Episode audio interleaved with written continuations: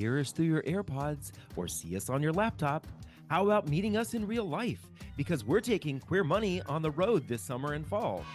Visit queermoneypodcast.com forward slash tour or the link in your podcast player to find out when we'll be in your neighborhood.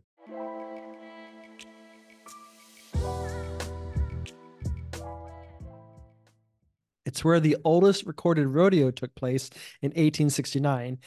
Part of its state capital is made from material found nowhere else on the world, a rare deposit of marble like stone with pink, pretty hues. It's where the cheeseburger was born at Humpty Dumpty Drive In in 1935. It's the only state that told the Olympic Committee talk to the hand when it was offered to host the 1976 Winter Olympic Games. And it's home to the highest tunnel, the highest paved road, and the longest street in North America. You're listening to Queer Money episode number 473, and today we're sharing the most affordable LGBTQ plus friendly city in aw, Colorado. Now on to the show. Sounds like Colorado's a little bit of a size queen. The mission of Queer Money is to financially empower the LGBTQ plus community. Join us in thanking Capital One for supporting that mission. Oh, Colorado. Colorado is holds a special place in our hearts, in part because yours truly met and fell in love and got married in Colorado. Oh, Interestingly, when it comes to Colorado and looking at the cities in Colorado, there is nearly a three way tie. Just one point on our scale separates the top three. and it's actually not the only near three way we know of in Colorado. Colorado also has is home to three cities that scored a 100 on the HRC Municipal Equality Index. And Yeah. as we'll share later, there are a lot of other gay things about Colorado. It's quite gay. yes. So uh, for the runner-up position, we actually have a two-way tie between two of our favorite places, Fort Collins and Boulder. And Fort Collins is one of my all-time favorite place, uh, towns in all of America. Interestingly enough, Fort Collins and Boulder are home to the two largest universities in the state of Colorado. Fort Collins is the Colorado State University, and Boulder is the CU Buffs, my alma mater. so why did Fort Collins get the number two spot along with Boulder? While it scored a 100 on Human Rights Campaign's Municipal Equality Index. Home values come in at $558,000 per property. That's the third lowest for Colorado. Rent is $1,961 per month for a two bedroom, two bathroom apartment, also the third lowest for Colorado. Co- cost of living is 115.7% of the national average, coming in at the second lowest for the state. Average income is $75,000 a year, coming at the third lowest for the state. And median income is $56,000 a year, coming in also the third lowest for Colorado. third lowest, third lowest, third lowest, third lowest. Number two. Yay. All right. Why Boulder? Uh, Boulder is also a runner up city because, again, it scored a 100 on the Municipal Equality Index. Home values, though, second highest in the state, coming in at a whopping $991,000 that's the second highest. which is crazy because John and I live in a city where $991,000 could buy you about six or seven duplexes where you could house your whole family, extended family too. Rent comes in at $2,449 for a two bedroom, two bathroom, the second highest in the state. Cost of living 141.3, second highest in the state. But it's offset by this. Average income in Boulder is $111,000, which is the highest in the state. Median income comes in at $77,000, also the highest in the state. So some really well paying jobs Yeah. in exactly. Boulder. A lot of tech, the universities, the colleges there. Yeah. Um, yeah. So there's a lot of uh, a lot of smart people doing a lot of important things. Yeah. Boulder is also listed as one of the few blue zones in the United States per Dan Buettner. Um, and the blue zones, uh, that's a, a study that uh, Dan and company did um, that looked at areas around the world where there's a higher percentage of individuals than average living to 100 years old or older. So there's something going on with the water in Boulder. well, it's uh, a lot of it's attributed to the environment. The uh, the city has done a lot to sort of not allow uh, mass production of housing, um, not allowing corporate uh, corporations to come in and build these gigantic buildings for businesses. They've done a lot to protect the foothills that in, that in which they rest um, and the river there. And so uh, they've done a lot to protect the, the, the natural scenery and people there just love the outdoors. I think you know Colorado gets 300 plus sun sunny days a year, so people there are outside all the time doing outsidey things. Exactly, and Boulder is one of the most beautiful cities in the country where it just that whole Boulder Valley is beautiful when you drive into it. Pearl Street's um, a lot of fun to be it, on. It's great. Yeah, CU, uh, which is uh, it primarily in Boulder, it has other campuses across the state, but it is oftentimes listed as one of the most beautiful campuses in the country.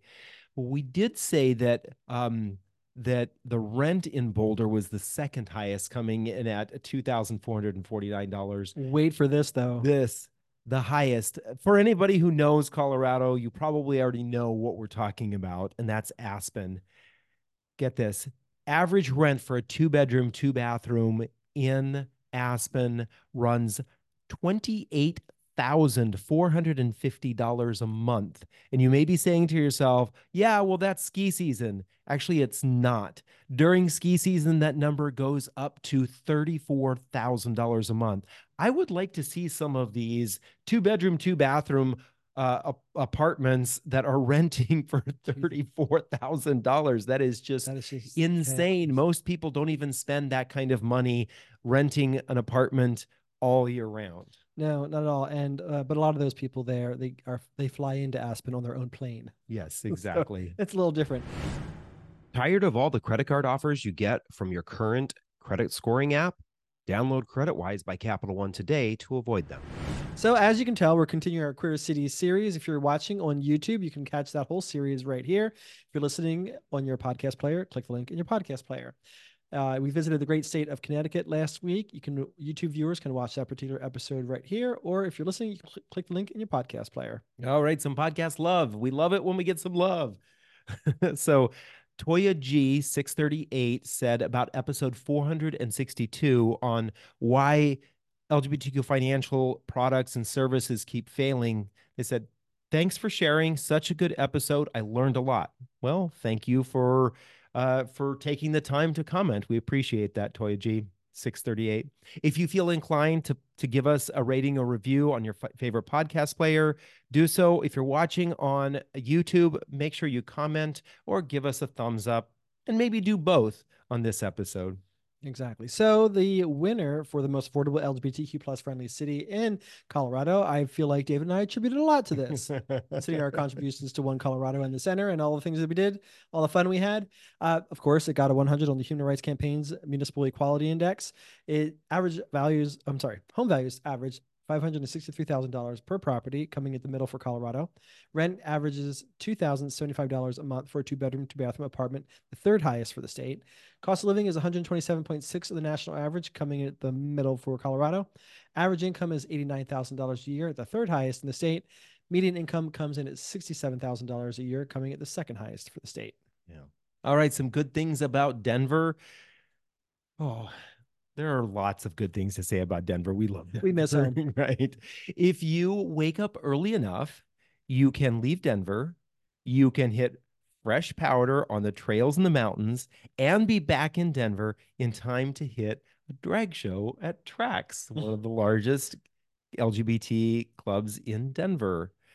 By our last count, there are approximately 16 gay or LGBTQ bars, from hole in the walls to lesbian coffee shops to oons oons dance clubs with shirtless boys and techno lights. As a matter of fact, um, Denver does have one of the few lesbian bars that are left in the country.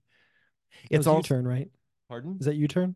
No, uh, I think ooh, it's blue and something. I can't remember the name of it. It's on Colfax, and we stopped there during a Pride parade one day to go to the bathroom. bathroom. yeah, forgot the name of it. Um, it's home to the first openly gay man and first U.S. governor in a same-sex marriage to be reelected. Now, that's kind of a confusing, a little bit of a confusing sentence, but The combination of both being a gay man, being a governor, and being married, all of that being reelected. being reelected, not just elected by accident, not getting married in office, not coming out in office, but being re- elected, reelected, all that being out. Yeah. From Union Station uh, to the Denver Art Museum to the Botanic Gardens to First Fridays art walks, it's safe to hold your hand with your partners almost anywhere in Denver. We know We've done it. we've done it. Denver's Pride is usually uh, aligns with most prides around the country. The end of September, I'm sorry, the end of June. Uh, it was June 22nd and 23rd in uh, 2023, and it usually ho- is host to about 500,000 people over the two day weekend. One of the things that I love about the the uh, the Pride uh, event in Denver is on Saturday they have family day. It's specifically designed for events with parents and kids to keep the kids active and really enjoy the opportunity to meet and see other parents uh, lgbtq parents. Um, that's a great aspect. Colorado also checks all the right boxes when it comes to the Equaldex rating uh, that looks at what states are doing to prove that they are um, focusing on equality uh, if you are in Denver, check out the Center on Colfax, which is part of the longest street in North America. You can find it at lgbtqcolorado.org, which also hosts the annual Pride celebration. So there you have it, the most affordable LGBTQ plus friendly cities in Colorado. Congratulations Fort Collins, Boulder, and Denver. We look forward to being home soon. Financial independence with a checking and savings account that doesn't nickel and dime you with fees. Get a Capital One 360 checking or 360 performance savings account at Capital One today. Make sure you join us next Thursday for Queer Money bonus episode where we're covering the most affordable and the most LGBTQ plus friendly city in the state of the one everybody's been waiting for, California. If you'd like to see the results of all the cities in each of the states we're analyzing, please go to queermoneypodcast.com forward slash cities or click the link in your podcast player if you're listening, or click the link right here if you're watching on YouTube. Thank you and have an amazing weekend. From Los Angeles, California to Winooski, Vermont, we're taking Queer Money on the road. Join us as we gamify personal finance with Queer Money Bingo or catch our signature Live Fabulously, Not Fabulously Broke talk, and so much more in between. Check out queermoneypodcast.com forward slash tour or the link in your podcast player regularly for date and location updates.